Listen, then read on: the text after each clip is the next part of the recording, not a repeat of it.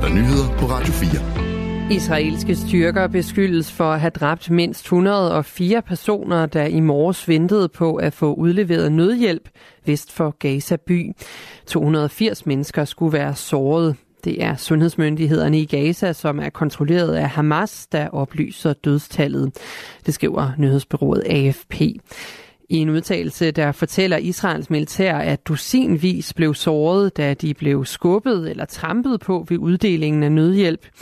Der står ikke i udtalelsen, om nogen er døde, men Israels militær siger, at det undersøger sagen nærmere.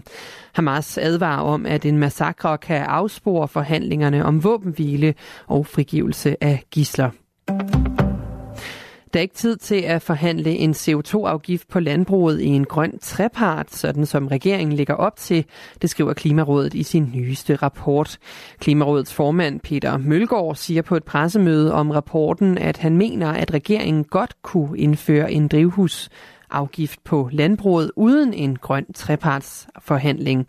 Han mener, at arbejdet, som et ekspertudvalg fremlagde i sidste uge, er nok synes egentlig, at Svareudvalget har leveret et rigtig grundigt stykke arbejde, som man egentlig godt kunne levere en øh, drivhusgasafgift på landbruget på baggrund af.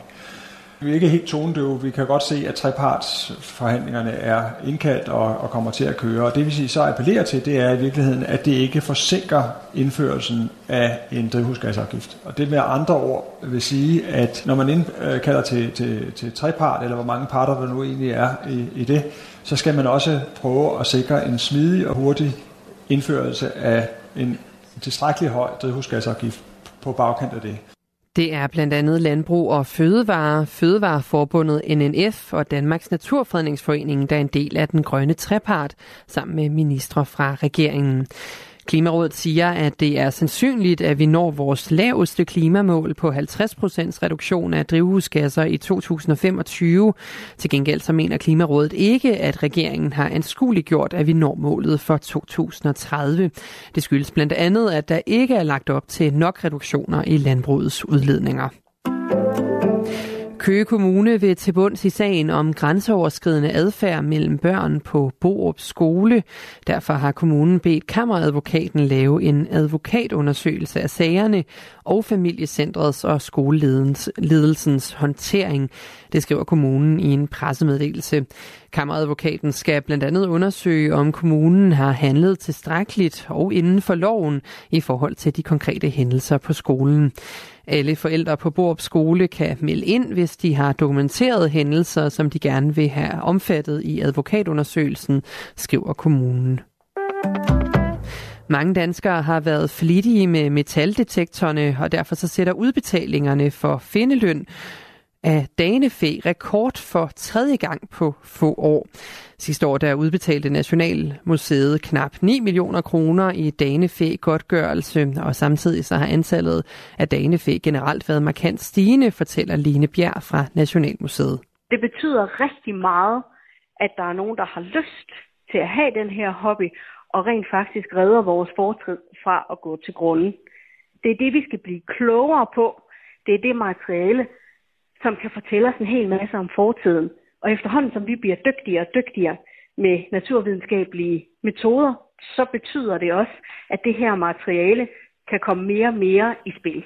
Udbetalingerne sidste år var knap 4 millioner kroner højere end året inden, og knap en million mere end den hidtidige rekord fra 2020.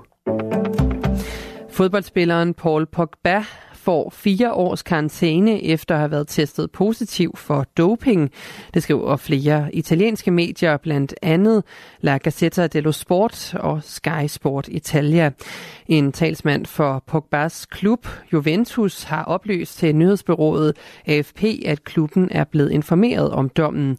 Juventus-stjernen blev i forbindelse med den første Serie A-kamp i sæsonen 20. august mod Udinese testet positiv for præparatet testosteron, som er på det internationale antidopingagenturs liste over forbudte stoffer.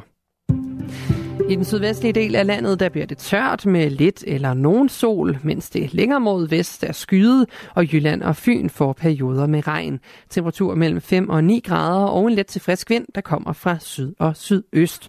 Det nyhederne her på Radio 4, de var læst og sat sammen af mig, Anne Sofie Felt.